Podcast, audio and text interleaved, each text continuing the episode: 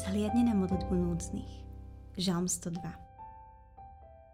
Kráčajúc púšťou života premýšľam, som ja varí núdzna. Biedna, nemajetná, a či som žobrákom trpiacim nedostatkom. Nedostatkom čoho? Obklopená starostiami tohto sveta, zabudám dôverovať. Modlitby mám vlažné, stereotypné, pýtam sa, kto je môjim Bohom, aký je. Spomínam si na Ježišovú modlitbu plnú biedy a núdze. Tvar biela od strachu, v hrudi ho tlačí nesmierna úzkosť. Krv zmiešaná s potom steká mu po tvári. Trasie sa. Vie, čo ho čaká. Ale i tak sa pýta, či nie je to inej cesty. Nie moja, ale tvoja vôľa nech sa stane.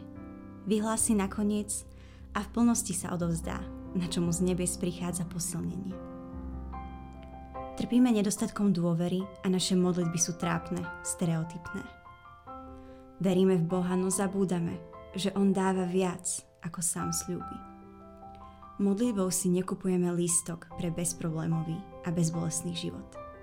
Sme vyzvaní niesť denne svoje kríže a stať sa núdznymi po jeho nekonečnej láske. Vyzýva nás, aby sme sa mu odvážne zverili a verili – No nie v pasivite, ale v budovaní intimného vzťahu s ním. Veď sám dotykom uzdravoval malomocných. On sa sám verejne a plný lásky postavil za tých, ktorých spoločnosť už dávno odsúdila. A čo viac, hoci bol na smrť vystrašený, posilnený v modlitbe s odvahou vzal surové drevo kríža na svoje doránené plecia a dokončil otcovú vôľu, aby sme mohli byť spasení.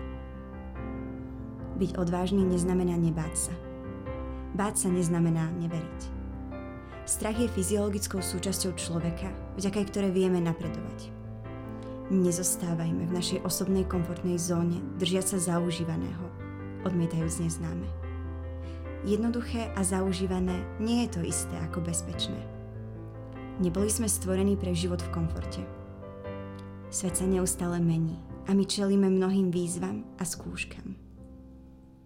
Preto ťa pozývam, aby si sa i ty postavil pred Boha s odvahou a ochotou riskovať. Nech naše modlitby nie sú vlážne a fádne. Prejavme mu s odvahou a v dôvere, že sme núdzni, lebo prislúbil, že nepohrdne našimi prozbami.